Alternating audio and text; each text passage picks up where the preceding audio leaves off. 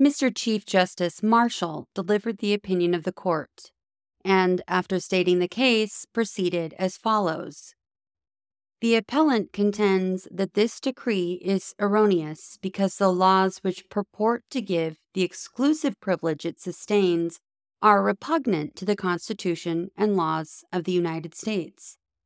They are said to be repugnant, first, to that clause in the Constitution which authorizes Congress to regulate commerce. Second, to that which authorizes Congress to promote the progress of science and useful arts. The state of New York maintains the constitutionality of these laws, and their legislature, their council of revision, and their judges have repeatedly concurred in this opinion. It is supported by great names, by names which have all the titles to consideration that virtue, intelligence, and office can bestow. No tribunal can approach the decision of this question without feeling a just and real respect for that opinion which is sustained by such authority. But it is the province of this court, while it respects, not to bow to it implicitly, and the judges must exercise in the examination of the subject that understanding which Providence has bestowed upon them, with that independence which the people of the United States expect from this department of the government. As preliminary to the very able discussions of the Constitution, which we have heard from the bar, and as having some influence on its construction, reference has been made to the political situation of these states anterior to its formation. It has been said that they were sovereign, were completely independent, and were connected with each other only by a league. This is true, but when these allied sovereigns converted their league into a government, when they converted their Congress of ambassadors deputed to deliberate on their common concerns and to recommend measures of general utility into a legislature empowered to enact laws on the most interesting subjects, the whole character in which the states appear underwent a change, the extent of which must be determined by a fair consideration of the instrument by which that change was effected. This instrument contains an enumeration of powers expressly granted by the people to their government. It has been said that these powers ought to be construed strictly. But why ought they to be so construed? Is there one sentence in the Constitution which gives countenance to this rule? In the last of the enumerated powers, that which grants expressly the means for carrying all others into execution, Congress is authorized to make all laws which shall be necessary and proper for the purpose. But this limitation on the means which may be used is not extended to the powers which are conferred. Nor is there one sentence in the Constitution which has been pointed out by the gentlemen of the bar, or which we have been able to discern that prescribes this rule. We do not, therefore, think ourselves justified in adopting it. What do gentlemen mean by a strict construction? If they contend only against that enlarged construction, which would extend words beyond their natural and obvious import, we might question the application of the term, but should not controvert the principle. If they contend for that narrow construction which, in support of some theory not to be found in the Constitution, would deny to the government those powers which the words of the grant, as usually understood, import, and which are consistent with the general views and objects of the instrument, for that narrow construction which would cripple the government and render it unequal to the object for which it is declared to be instituted, and to which the powers given, as fairly understood, render it competent. then we cannot perceive the propriety of this strict construction, nor adopt it as the rule by which the Constitution is to be expounded. As men whose intentions require no concealment generally employ the words which most directly and aptly express the ideas they intend to convey, the enlightened patriots who framed our Constitution and the people who adopted it must be understood to have employed words in their natural sense and to have intended what they have said. If, from the imperfection of human language, there should be serious doubts respecting the extent of any given power, it is a well settled rule that the objects for which it was given, especially when those objects are expressed in the instrument itself, should have great influence in the construction. The grant does not convey power which might be beneficial to the grantor if retained by himself, or which can inure solely to the benefit of the grantee, but is an investment of power for the general advantage in the hands of agents selected for that purpose, which power can never be exercised by the people themselves, but must be placed in the hands of agents or lie dormant. We know of no rule for construing the extent of such powers other than is given by the language of the instrument which confers them, taken in connection with the purposes for which they were conferred.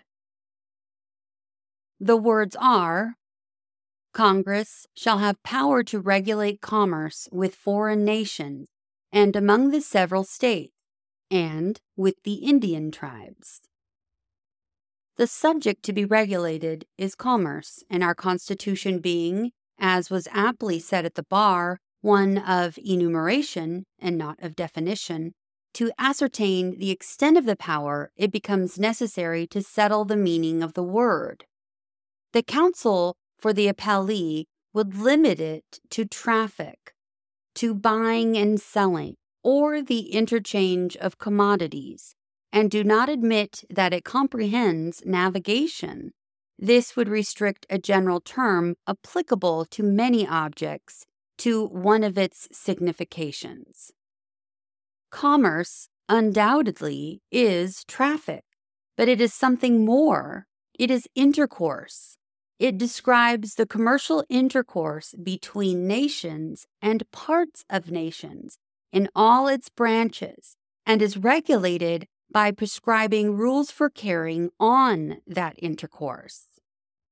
The mind can scarcely conceive of a system for regulating commerce between nations which shall exclude all laws concerning navigation, which shall be silent on the admission of the vessels of the one nation into the ports of the other, and be confined to prescribing rules for the conduct of individuals in the actual employment of buying and selling or of barter.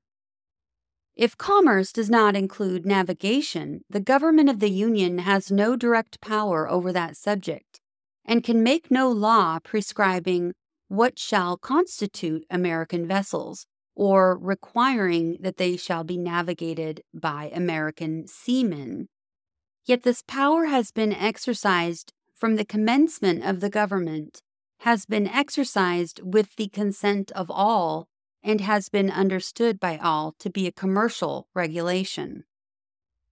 All America understands and has uniformly understood the word commerce to comprehend navigation. It was so understood and must have been so understood when the Constitution was framed. The power over commerce, including navigation, was one of the primary objects for which the people of America adopted their government and must have been contemplated in forming it. The convention must have used the word in that sense because all have understood it in that sense, and the attempt to restrict it comes too late. If the opinion that commerce, as the word is used in the Constitution, comprehends navigation also requires any additional confirmation, that additional confirmation is, we think, furnished by the words of the instrument itself. It is a rule of construction acknowledged by all that the exceptions from a power mark its extent, for it would be absurd as well as useless to exempt from a granted power that which was not granted, that which the words of the grant could not comprehend. If then there are in the Constitution plain exceptions from the power over navigation, plain inhibitions to the exercise of that power in a particular way, it is a proof that those who made these exceptions and prescribed these inhibitions understood the power to which they applied as being granted. The ninth section of the first article declares that no preference shall be given by any regulation of commerce or revenue to the ports of one state over those of another, this clause cannot be understood as applicable to those laws only which are passed for the purposes of revenue, because it is expressly applied to commercial regulations, and the most obvious preference which can be given to one port over another in regulating commerce relates to navigation. But the subsequent part of the sentence is still more explicit. It is, quote, nor shall vessels bound to or from one state be obliged to enter, clear, or pay duties in another. Unquote. These words have a direct reference to navigation. The universally acknowledged power of the government to impose embargoes must also be considered as showing that America is united in that construction which comprehends navigation in the word commerce. Gentlemen have said in argument that this is a branch of the war making power, and that an embargo is an instrument of war, not a regulation of trade. That it may be and often is used as an instrument of war cannot be denied. An embargo may be imposed for the purpose of facilitating the equipment or manning of a fleet, or for the purpose of concealing the progress of an expedition preparing to sail from a particular port. In these and in similar cases, it is a military instrument and partakes of the nature of war. But all embargoes are not of this description. They are sometimes resorted to without a view to war and with a single view to commerce. In such case, an embargo is no more a war measure than a merchantman is a ship of war because both are vessels which navigate the ocean with sails and seamen. When Congress imposed that embargo, which for a time engaged the attention of every man in the United States, the avowed object of the law was the protection of commerce and the avoiding of war. By its friends and its enemies, it was treated as a commercial, not as a war measure. The persevering earnestness and zeal with which it was opposed in a part of our country which supposed its interest to be vitally affected by the act cannot be forgotten. A want of acuteness in discovering objections to a measure to which they felt the most deep rooted hostility will not be imputed to those who were arrayed in opposition to this. Yet they never suspected that navigation was no branch of trade, and was therefore not comprehended in the power to regulate commerce. They did, indeed, contest the constitutionality of the Act, but on a principle which admits the construction for which the appellant contends. They denied that the particular law in question was made in pursuance of the Constitution, not because the power could not act directly on vessels, but because a perpetual embargo was the annihilation and not the regulation of commerce. In terms, they admitted the applicability of the words used in the Constitution to vessels, and that in a case which produced a degree and an extent of excitement calculated to draw forth every principle on which the legitimate resistance could be sustained, no example could more strongly illustrate the universal understanding of the American people on this subject. The word used in the Constitution, then, comprehends and has been always understood to comprehend navigation within its meaning, and a power to regulate navigation is as expressly granted as if that term had been added to the word commerce. To what commerce does this power extend? The Constitution informs us to commerce with foreign nations and among the several states, and with the Indian tribes. It has, we believe, been universally admitted that these words comprehend every species of commercial intercourse between the United States and foreign nations. No sort of trade can be carried on between this country and any other country to which this power does not extend. It has been truly said that commerce, as the word is used in the Constitution, is a unit, every part of which is indicated by the term. If this be the admitted meaning of the word in its application to foreign nations, it must carry the same meaning throughout the sentence and remain a unit, unless there be some plain, intelligible cause which alters it. The subject to which the power is next applied is to commerce among the several states. The word among means intermingled with a thing which is among others is intermingled with them. Commerce among the states cannot stop at the external boundary line of each state, but may be introduced into the interior. It is not intended to say that these words comprehend that commerce, which is completely internal, which is carried on between man and man in a state, or between different parts of the same state and which does not extend to or affect other states. Such a power would be inconvenient and is certainly unnecessary. Comprehensive as the word among is, it may very properly be restricted to that commerce which concerns more states than one. The phrase is not one which would probably have been selected to indicate the completely interior traffic of a state, because it is not an apt phrase for that purpose, and the enumeration of the particular classes of commerce to which the power was to be extended would not have been made had the intention been to extend the power to every description. The enumeration presupposes something not enumerated, and something, if we regard the language or the subject of the sentence, must be the exclusively internal commerce of a state. The genius and character of the whole government seem to be that its action is to be applied to all the external concerns of the nation and those internal concerns which affect the states generally, but not to those which are completely within a particular state, which do not affect other states, and with which it is not necessary to interfere for the purpose of executing some of the general powers of the government.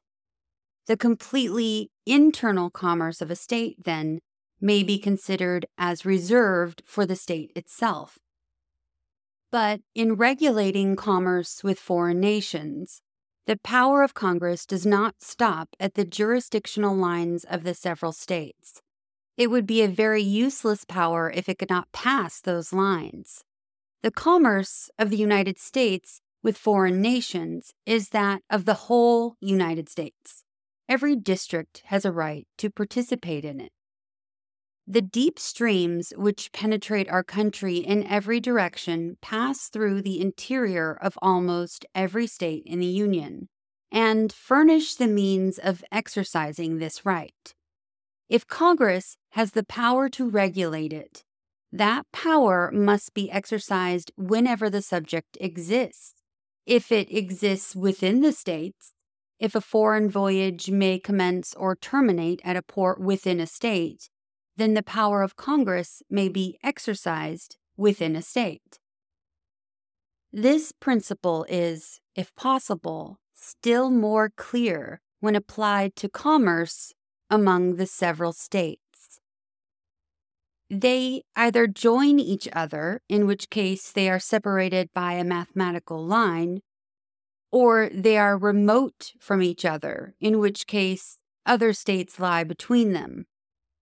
What is commerce among them, and how is it to be conducted? Can a trading expedition between two adjoining states commence and terminate outside of each? And if the trading intercourse be between two states remote from each other, must it not commence in one, terminate in the other, and probably pass through a third? Commerce among the states must, of necessity, be commerce with the states. In the regulation of trade with the Indian tribes, the action of the law, especially when the Constitution was made, was chiefly within a state. The power of Congress, then, whatever it may be, must be exercised within the territorial jurisdiction of the several states. The sense of the nation on this subject is unequivocally manifested by the provisions made in the laws for transporting goods by land between Baltimore and Providence, between New York and Philadelphia, and between Philadelphia and Baltimore. We are now arrived at the inquiry What is this power? It is the power to regulate, that is, to prescribe the rule by which commerce is to be governed. This power, like all others vested in Congress, is complete in itself, may be exercised to its utmost extent, and acknowledges no limitations other than are prescribed in the Constitution. These are expressed in plain terms and do not affect the questions which arise in this case or which have been discussed at the bar.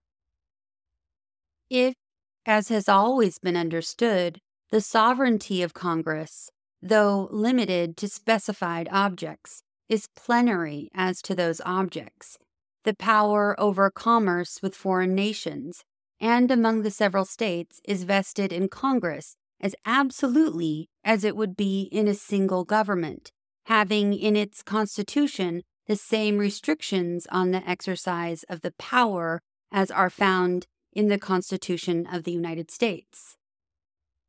The wisdom and the discretion of Congress, their identity with the people, and the influence which their constituents possess at elections are, in this, as in many other instances, as that, for example, of declaring war, the sole restraints on which they have relied to secure them from its abuse. They are the restraints on which the people must often rely solely in all representative governments. The power of Congress, then, comprehends navigation within the limits of every state in the Union so far as that navigation may be in any manner connected with commerce with foreign nations or among the several states, or with the Indian tribes.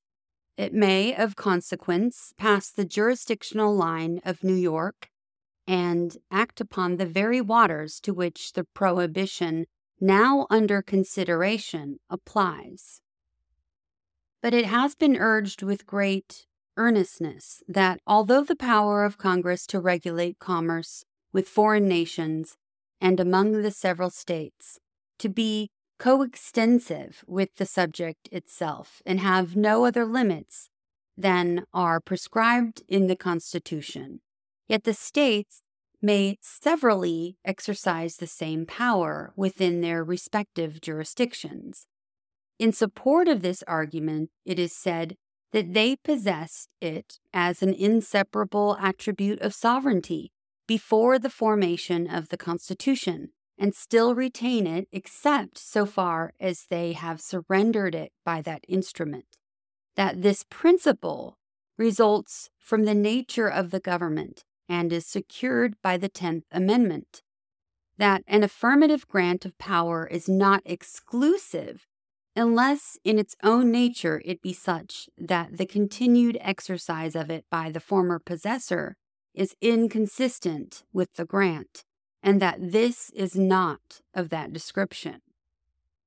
The appellant, conceding these postulates except the last, contends that full power to regulate a particular subject implies the whole power and leaves no residuum, that a grant of the whole is incompatible with the existence of a right in another to any part of it. Both parties have appealed to the Constitution, to legislative acts, and judicial decisions, and have drawn arguments from all these sources to support and illustrate the propositions they respectively maintain. The grant of the power to lay and collect taxes is like the power to regulate commerce made in general terms and has never been understood to interfere with the exercise of the same power by the state, and hence has been drawn in an argument which has been applied to the question under consideration. But the two grants are not, it is conceived, similar in their terms or their nature, although many of the powers formerly exercised by the states are transferred to the government of the Union. Yet the state governments remain and constitute a most important part of our system. The power of taxation is indispensable to their existence, and is a power which, in its own nature, is capable of residing in and being exercised by different authorities at the same time. We are accustomed to see it placed for different purposes in different hands. Taxation is the simple operation of taking small portions from a perpetually accumulating mass, susceptible of almost infinite division, and a power in one to take what is necessary for certain purposes is not, in its nature, incompatible with a power in another to take what is necessary for other purposes. Congress is authorized to lay and collect taxes, to pay the debts and provide for the common defense and general welfare of the United States. This does not interfere with the power of the states to tax for the support of their own governments, nor is the exercise of that power by the states an exercise of any portion of the power that is granted to the United States. In imposing taxes for state purposes, they are not doing what Congress is empowered to do. Congress is not empowered to tax for those purposes which are within the exclusive province of the states. When, then, each government exercises the power of taxation, neither is exercising the power of the other. But when a state proceeds to regulate commerce with foreign nations or among the several states, it is exercising the very power that is granted to Congress and is doing the very thing which Congress is authorized to do. There is no analogy, then, between the power of taxation and the power of regulating commerce. In discussing the question whether this power is still in the states, in the case under consideration, we may dismiss it from the inquiry whether it is surrendered by the mere grant to Congress or is retained until Congress shall exercise the power. We may dismiss that inquiry because it has been exercised, and the regulations which Congress deemed it proper to make are now in full operation. The sole question is can a state regulate commerce with foreign nations and among the states while Congress is regulating it? The counsel for the respondent answer this question in the affirmative and rely very much on the restrictions in the 10th section as supporting their opinion. They say very truly that limitations of a power furnish a strong argument in favor of the existence of that power and that the section which prohibits the states from laying duties on imports or exports proves that this power might have been exercised had it not been expressly forbidden, and consequently that any other commercial regulation not expressly forbidden to which the original power of the state was competent may still be made. That this restriction shows the opinion of the convention that a state might impose duties on exports and imports, if not expressly forbidden, will be conceded, but that it follows as a consequence from this concession that a state may regulate commerce with foreign nations and among the states cannot be admitted. We must first determine whether the act of laying duties or imposts on imports or exports is considered in the Constitution as a branch of the taxing power or of the power to regulate commerce. We think it very clear that it is considered as a branch of the taxing power. It is so treated in the first clause of the eighth section. Quote, Congress shall have power to lay and collect taxes, duties, imposts, and excises. And before commerce is mentioned, the rule by which the exercise of this power must be governed is declared. It is that all duties, imposts, and excises shall be uniform. In a separate clause of the enumeration, the power to regulate commerce is given as being entirely distinct from the right to levy taxes and imposts, and as being a new power not before conferred. The Constitution, then, considers these powers as substantive and distinct from each other, and so places them in the enumeration it contains. The power of imposing duties on imports is classed with the power to levy taxes, and that seems to be its natural place. But the power to levy taxes could never be considered as abridging the right of the states on that subject, and they might, consequently, have exercised it by levying duties on imports or exports, had the Constitution contained no prohibition on this subject.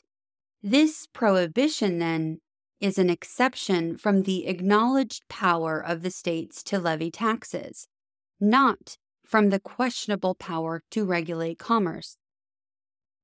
A duty of tonnage is as much a tax as a duty on imports or exports, and the reason which induced the prohibition of those taxes extends to this also. This tax may be imposed by a state with the consent of Congress, and it may be admitted that Congress cannot give a right to a state in virtue of its own powers. But a duty of tonnage being part of the power of imposing taxes, its prohibition may certainly be made to depend on Congress without affording any implication respecting a power to regulate commerce. It is true that duties may often be, and in fact often are, imposed on tonnage with a view to the regulation of commerce but they may be also imposed with a view to revenue, and it was therefore a prudent precaution to prohibit the states from exercising this power. The idea that the same measure might, according to circumstances, be arranged with different classes of power was no novelty to the framers of our Constitution. Those illustrious statesmen and patriots had been, many of them, deeply engaged in the discussions which preceded the war of our revolution, and all of them were well read in those discussions. The right to regulate commerce, even by the imposition of duties, was not controverted, but the right to impose a duty for the purpose of revenue produced a war as important, perhaps, in its consequences to the human race as any the world has ever witnessed. These restrictions, then, are on the taxing power, not on that to regulate commerce, and presuppose the existence of that which they restrain, not of that which they do not purport to restrain. But the inspection laws are said to be regulations of commerce and are certainly recognized in the Constitution as being passed in the exercise of a power remaining with the states that inspection laws may have a remote and considerable influence on commerce will not be denied, but that a power to regulate commerce is the source from which the right to pass them is derived cannot be admitted. The object of inspection laws is to improve the quality of articles produced by the labor of a country, to fit them for exportation or, it may be, for domestic use. They act upon the subject before it becomes an article of foreign commerce or of commerce among the states, and prepare it for that purpose. They form a portion of that immense mass of legislation which embraces everything within the territory of a state not surrendered to the general government, all which can be most advantageously exercised by the states themselves. Inspection laws, quarantine laws, health laws of every description, as well as laws for regulating the internal commerce of a state, and those which respect turnpike roads, ferries, etc., are component parts of this mass. No direct general power over these objects is granted to Congress, and consequently, they remain subject to state legislation. If the legislative power of the Union can reach them, it must be for national purposes. It must be where the power is expressly given for a special purpose or is clearly incidental to some power which is expressly given. It is obvious that the government of the Union, in the exercise of its express powers, that, for example, of regulating commerce with foreign nations and among the states, may use means that may also be employed by a state in the exercise of its acknowledged powers, that, for example, of regulating commerce within the state. If Congress license vessels to sail from one port to another in the same state, the act is supposed to be necessarily incidental to the power expressly granted to Congress and implies no claim of a direct power to regulate the purely internal commerce of a state or to act directly on its system of police. So, if a state, in passing laws on subjects acknowledged to be within its control and with a view to those subjects, shall adopt a measure of the same character with one which Congress may adopt, it does not derive its authority from the particular power which has been granted, but from some other which remains with the state and may be executed by the same means. All experience shows that the same measures, or measures scarcely distinguishable from each other, may flow from distinct powers, but this does not prove that the powers themselves are identical, although the means used in their execution may sometimes approach each other so nearly as to be confounded. There are other situations in which they are sufficiently distinct to establish their individuality. In our complex system, presenting the rare and difficult scheme of one general government whose action extends over the whole, but which possesses only certain enumerated powers, and of numerous state governments which retain and exercise all powers not delegated to the Union, contests respecting power must arise. Were it even otherwise, the measures taken by the respective governments to execute their acknowledged powers would often be of the same description and might sometimes interfere. This, however, does not prove that the one is exercising or has a right to exercise the powers of the other.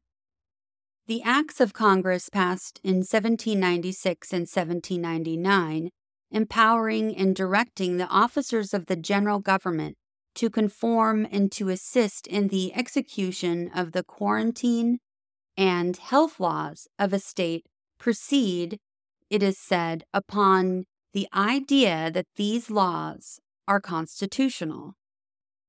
It is undoubtedly true that they do proceed upon that idea, and the constitutionality of such laws has never, so far as we are informed, been denied.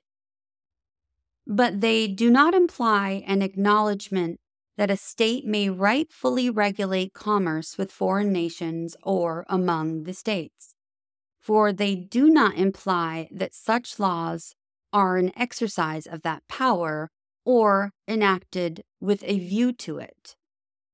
On the contrary, they are treated as quarantine and health laws, are so denominated in the acts of Congress, and are considered as flowing from the acknowledged power of a state to provide for the health of its citizens.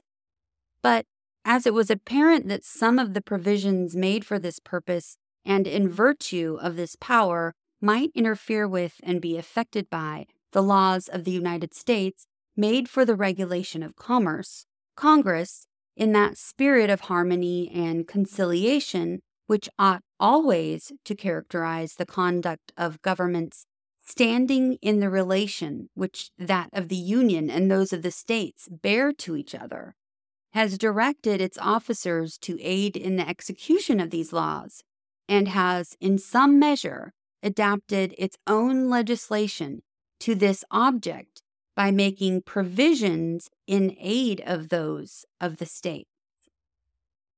But in making these provisions, the opinion is unequivocally manifested that Congress may control the state laws so far as it may be necessary to control them for the regulation of commerce. The act passed in 1803 prohibiting the importation of slaves into any state which shall itself prohibit their importation implies, it is said, that an admission that the states possessed the power to exclude or admit them, from which it is inferred that they possess the same power with respect to other articles.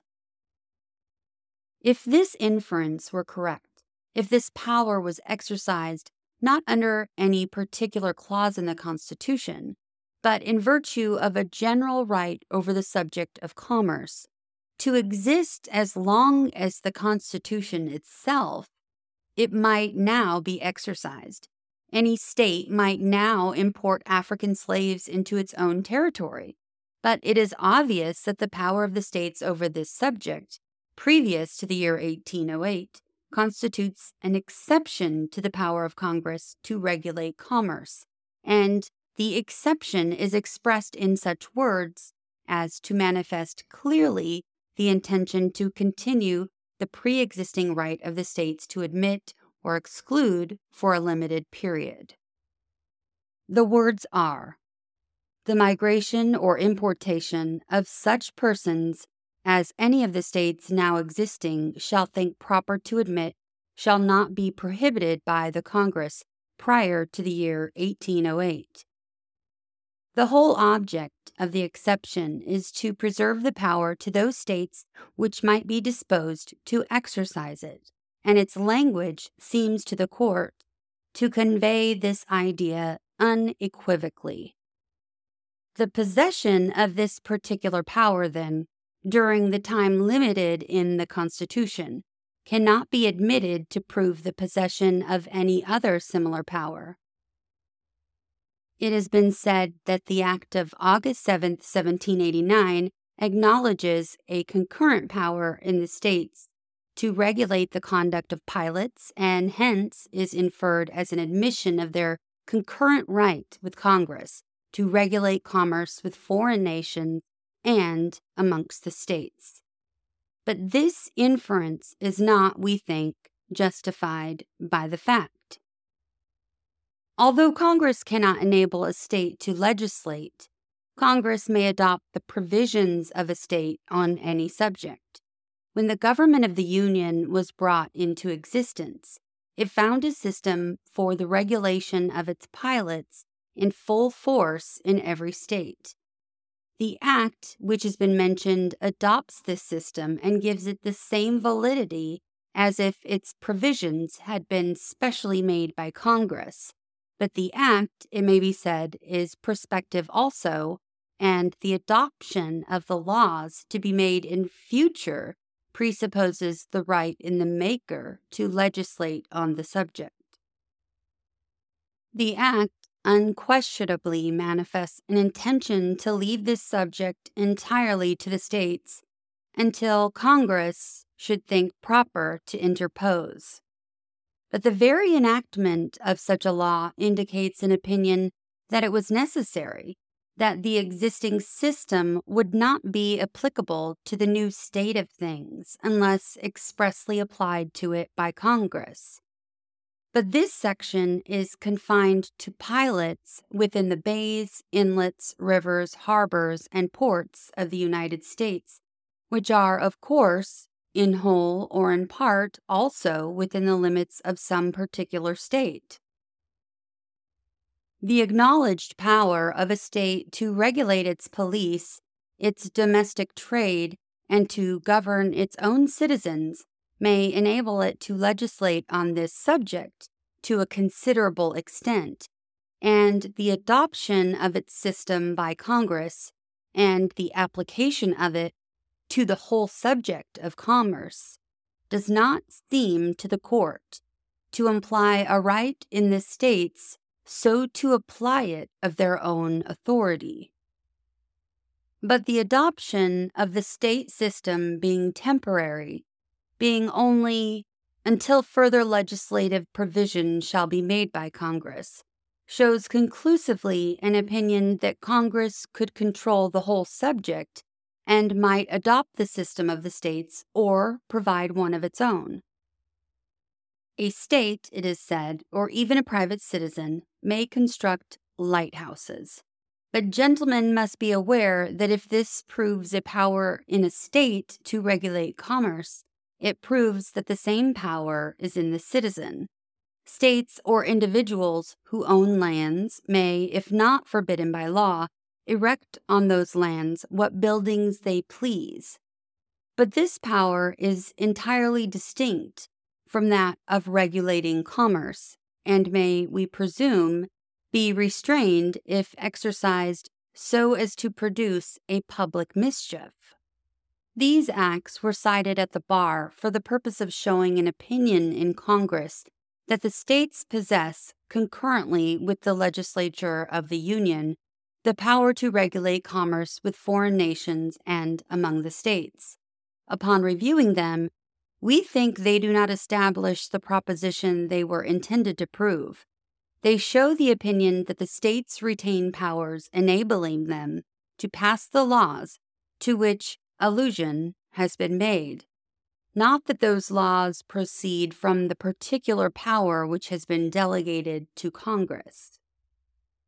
It has been contended by the counsel for the appellant that the word to regulate implies in its nature full power over the thing to be regulated. It excludes necessarily the action of all others that would perform the same operation on the same thing. That regulation is designed for the entire result, applying to those parts which remain as they were, as well as to those which were altered. It produces a uniform whole which is as much disturbed and deranged by changing what the regulating power designs to leave untouched as that on which it has operated.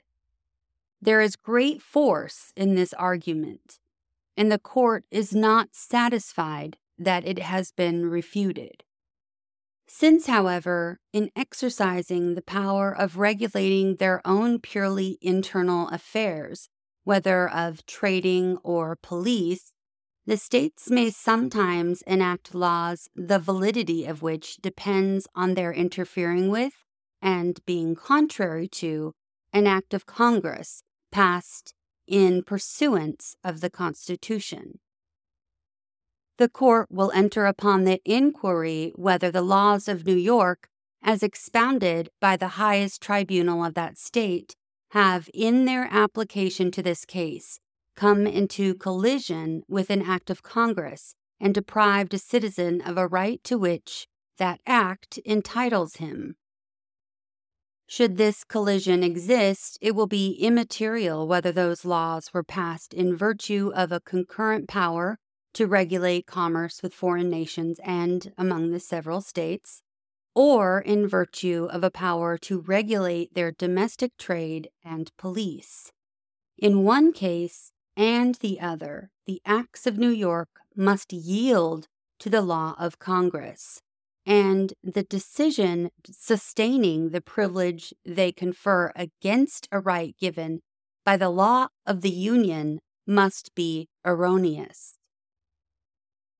This opinion has been frequently expressed in this court and is founded as well on the nature of the government as on the words of the Constitution.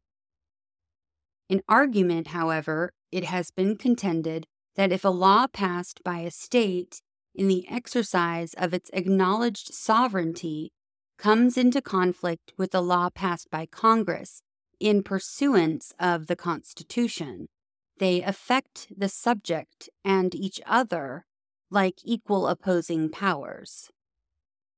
But the framers of our Constitution foresaw this state of things and provided for it by declaring the supremacy not only of itself, but of the laws made in pursuance of it. The nullity of any act inconsistent with the Constitution is produced by the declaration that the Constitution is the supreme law.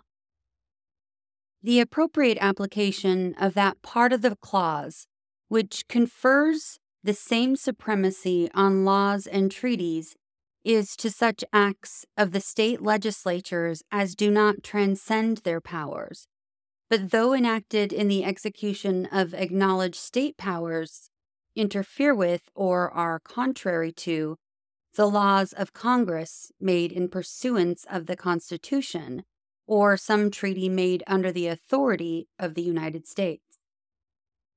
In every such case, the act of Congress or the treaty is supreme, and the law of the state, though enacted in the exercise of powers not controverted, must yield to it. In pursuing this inquiry at the bar, it has been said that the Constitution does not confer the right of intercourse between state and state. That right derives its source from those laws whose authority is acknowledged by civilized man throughout the world. This is true. The Constitution founded an existing right and gave to Congress the power to regulate it.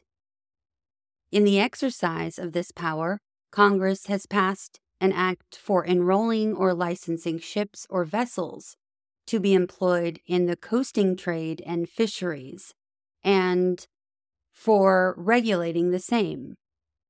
The counsel for the respondent contend that this act does not give the right to sail from port to port, but confines itself to regulating a pre existing right so far only as to confer certain privileges on enrolled and licensed vessels in its exercise. It will at once occur that when a legislature attaches certain privileges and exemptions to the exercise of a right over which its control is absolute, the law must imply a power to exercise the right. The privileges are gone if the right itself be annihilated. It would be contrary to all reason and to the course of human affairs to say that a state is unable to strip a vessel of the particular privileges attendant on the exercise of a right, and yet may annul the right itself. That the state of New York cannot prevent an enrolled and licensed vessel proceeding from Elizabethtown in New Jersey to New York from enjoying in her course and on her entrance into port all the privileges conferred by the acts of Congress, but can shut her up in her own port and prohibit altogether her entering the waters and ports of another state. To the court, it seems very clear that the whole act on the subject of the coasting trade, according to those principles which govern the construction of statutes, implies unequivocally an authority to licensed vessels to carry on the coasting trade. but we will proceed briefly to notice those sections which bear more directly on the subject. The first section declares that vessels enrolled by virtue of a previous law and certain other vessels enrolled as described in that act, and having a license in force as is by the act required, and no others shall be deemed ships or vessels of the United States entitled to the privileges of ships or vessels employed in the coasting trade. This section seems to the court to contain a positive enactment that the vessels it describes shall be entitled to the privileges of ships or vessels employed in the coasting trade. These privileges cannot be separated from the trade and cannot be enjoyed unless the trade may be prosecuted.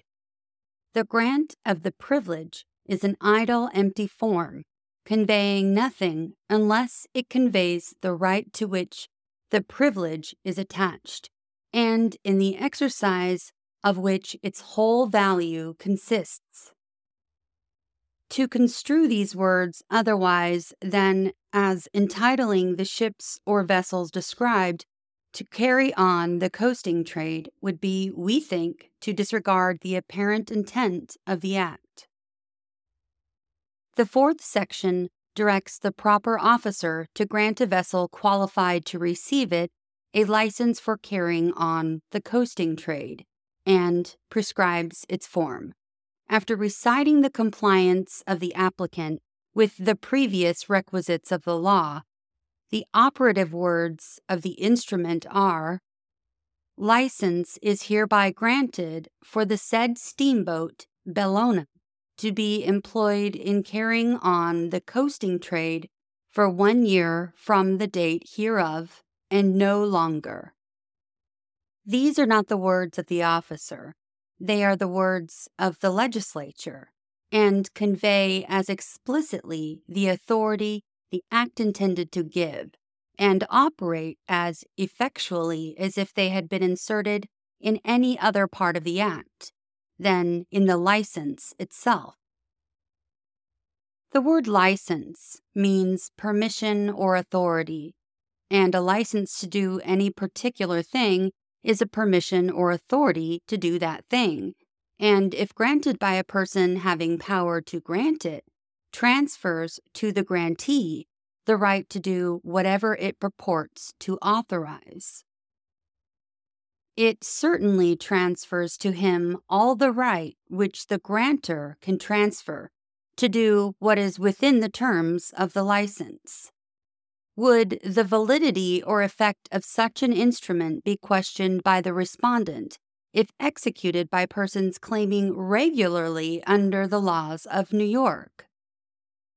The license must be understood to be what it purports to be a legislative authority to the steamboat Bellona to be employed in carrying on the coasting trade for one year from this date. It has been denied that these words authorize a voyage from New Jersey to New York. It is true that no ports are specified, but it is equally true that the words used are perfectly intelligible and do confer such authority as unquestionably as if the ports had been mentioned. The coasting trade is a term well understood. The law has defined it, and all know its meaning perfectly. The Act describes with great minuteness the various operations of a vessel engaged in it, and it cannot, we think, be doubted that a voyage from New Jersey to New York is one of those operations. Notwithstanding the decided language of the license, it has also been maintained that it gives no right to trade and that its sole purpose is to confer the American character. The answer given to this argument that the American character is conferred by the enrollment and not by the license is, we think, founded too clearly in the words of the law to require the support of any additional observations. The enrollment of vessels designed for the coasting trade corresponds precisely with the registration of vessels designed for the foreign trade and requires every circumstance which can constitute the American character. The license can be granted only to vessels already enrolled if they be of the burthen of 20 tons and upwards, and requires no circumstance essential to the American character. The object of the license, then, cannot be to ascertain the character of the vessel, but to do what it professes to do that is, to give permission to a vessel already proved by her enrollment to be American to carry on the coasting trade. But if the license be a permit to carry on the coasting trade, the respondent denies that these boats were engaged in that trade or that the decree under consideration has restrained them from prosecuting it.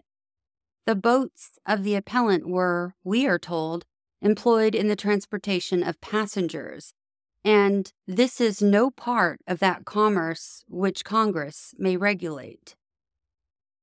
If, as our whole course of legislation on this subject shows, the power of Congress has been universally understood in America to comprehend navigation, it is a very persuasive, if not a conclusive, argument to prove that the construction is correct, and if it be correct, no clear distinction is perceived between the power to regulate vessels employed in transporting men for hire and property for hire.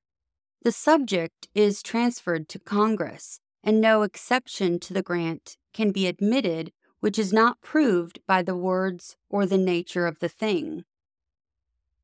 A coasting vessel employed in the transportation of passengers is as much a portion of the American marine as one employed in the transportation of a cargo, and no reason is perceived why such vessel should be withdrawn from the regulating power of that government which has been thought best fitted for the purpose generally. The provisions of the law respecting native seamen and respecting ownership are as applicable to vessels carrying men as to vessels carrying manufactures, and no reason is perceived why the power over the subject should not be placed in the same hands. The argument urged at the bar rests on the foundation that the power of Congress does not extend to navigation as a branch of commerce, and can only be applied to that subject incidentally and occasionally. But if that foundation be removed, we must show some plain, intelligible distinction, supported by the Constitution or by reason, for discriminating between the power of Congress over vessels employed in navigating the same seas. We can perceive no such distinction. If we refer to the Constitution, inference to be drawn from it is rather against the distinction. The section which restrains Congress from prohibiting the migration or importation of such persons as any of the states may think proper to admit until the year 1808 has always been considered as an exception from the power to regulate commerce, and certainly seems to class migration with importation. Migration applies as appropriately to voluntary as importation does to involuntary arrivals. And so far as an exception from a power proves its existence, this section proves that the power to regulate commerce applies equally to the regulation of vessels employed in transporting men who pass from place to place voluntarily and to those who pass involuntarily. If the power reside in Congress as a portion of the general grant to regulate commerce, then acts applying that power to vessels generally must be construed as comprehending all vessels, if none appear to be excluded by the language of the Act, none can be excluded by construction. vessels have always been employed to a greater or less extent in the transportation of passengers, and have never been supposed to be, on that account, withdrawn from the control or protection of Congress. Packets which ply along the coast, as well as those which make voyages between Europe and America, consider the transportation of passengers as an important part of their business. Yet it has never been suspected that the general laws of navigation did not apply to them. The Duty Act, sections 23 and 46, contains provisions respecting passengers and shows that vessels which transport them have the same rights and must perform the same duties with other vessels. They are governed by the general laws of navigation. In the progress of things, this seems to have grown into a particular employment and to have attracted the particular attention of the government. Congress was no longer satisfied with comprehending vessels engaged specially in this business within those provisions which were intended for vessels generally, and on the 2nd of March, 1819, passed an act regulating passenger ships and vessels. This wise and humane law provides for the safety and comfort of passengers, and for the communication of everything concerning them which may interest the government, to the Department of State, but makes no provision concerning the entry of the vessel or her conduct in the waters of the United States. This, we think, shows conclusively the sense of Congress, if indeed any evidence to that point could be required, that the pre existing regulations comprehended passenger ships, among others, and in prescribing the same duties, the legislature must have considered them as possessing the same rights. If then it were even true that the Bellona and the Stoudinger were employed exclusively in the conveyance of passengers between New York and New Jersey, it would not follow that this occupation did not constitute part of the coasting trade of the United States and was not protected by the license annexed to the answer. But we cannot perceive how the occupation of these vessels can be drawn into question in the case before the court. The laws of New York, which grant the exclusive privilege set up by the respondent, take no notice of the employment of vessels and relate only to the principle by which they are propelled. Those laws do not inquire whether vessels are engaged in transporting men or merchandise, but whether they are moved by steam or wind. If by the former, the waters of New York are closed against them, though their cargoes be dutiable goods which the laws of the United States permit them to enter and deliver in New York. If by the latter, those waters are free to them, though they should carry passengers only. In conformity with the law is the bill of the plaintiff in the state court. The bill does not complain that the Bellona and the Stoudinger carry passengers, but that they are moved by steam. This is the injury of which he complains, and is the sole injury against the continuance of which he asks relief. The bill does not even allege specifically that those vessels were employed in the transportation of passengers, but says generally that they were employed in the transportation of passengers or otherwise. The answer avers only that they were employed in the coasting trade and insists on the right to carry on any trade authorized by the license. No testimony is taken, and the writ of injunction and decree restrain these licensed vessels not from carrying passengers, but from being moved through the waters of New York by steam for any purpose whatever. The questions then whether the conveyance of passengers be a part of the coasting trade and whether a vessel can be protected in that occupation by a coasting license are not and cannot be raised in this case. The real and sole question seems to be whether a steam machine in actual use deprives a vessel of the privileges conferred by a license.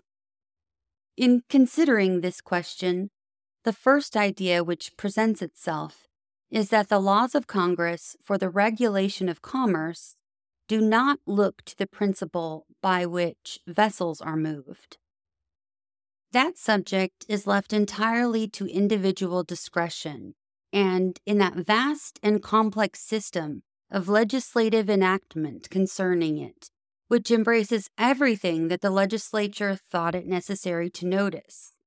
There is not, we believe, one word respecting the peculiar principle by which vessels are propelled through the water, except what may be found in a single act granting a particular privilege to steamboats. With this exception, every act, either prescribing duties or granting privileges, applies to every vessel, whether navigated by the instrumentality of wind or fire, of sails or machinery. The whole weight of proof, then, is thrown upon him who would introduce a distinction to which the words of the law give no countenance. If a real difference could be admitted to exist between vessels carrying passengers and others, it has already been observed that there is no fact in this case which can bring up that question. And if the occupation of steamboats be a matter of such general notoriety that the court may be presumed to know it, although not specially informed by the record, then we deny that the transportation of passengers is their exclusive occupation. It is a matter of general history that in our Western waters, their principal employment is the transportation of merchandise, and all know that. In the waters of the Atlantic, they are frequently so employed. But all inquiry into this subject seems to the court to be put completely at rest by the act already mentioned entitled An Act for the Enrolling and Licensing of Steamboats. This act authorizes a steamboat employed or intended to be employed only in a river or bay of the United States owned wholly or in part by an alien resident within the United States, to be enrolled and licensed as if the same belonged to a citizen of the United States. This act demonstrates the opinion of Congress that steamboats may be enrolled and licensed in common with vessels using sails. They are, of course, entitled to the same privileges and can no more be restrained from navigating waters and entering ports which are free to such vessels than if they were wafted on their voyage by the winds instead of being propelled by the agency of fire. The one element may be as legitimately used as the other for every commercial purpose authorized by the laws of the Union, and the act of a state inhibiting the use of either to any vessel having a license under the Act of Congress comes, we think, in direct collision with that act. As this decides the cause, it is unnecessary to enter in an examination of that part of the Constitution which empowers Congress to promote the progress of science and the useful arts.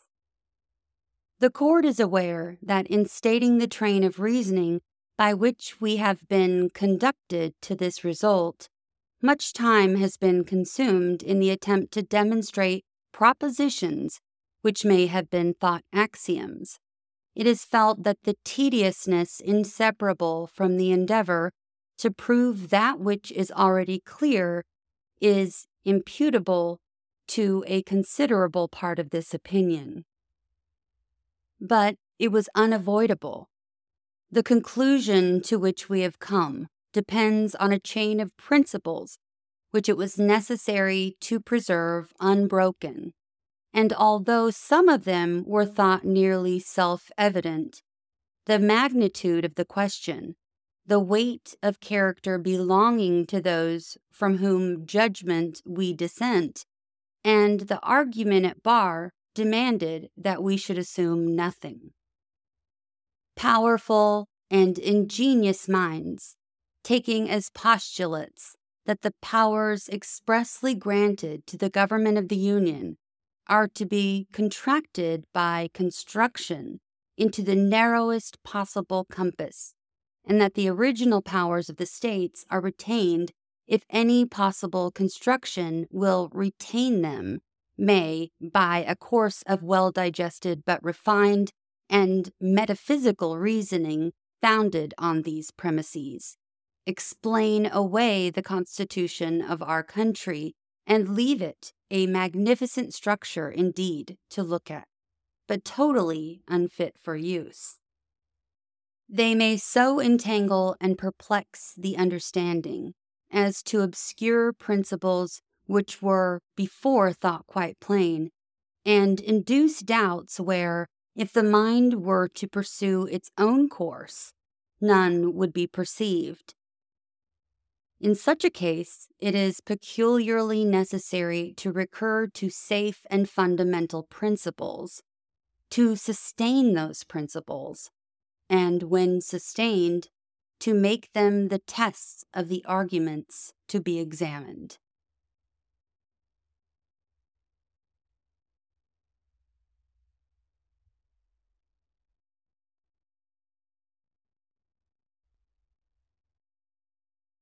We've come to the end of the opinion.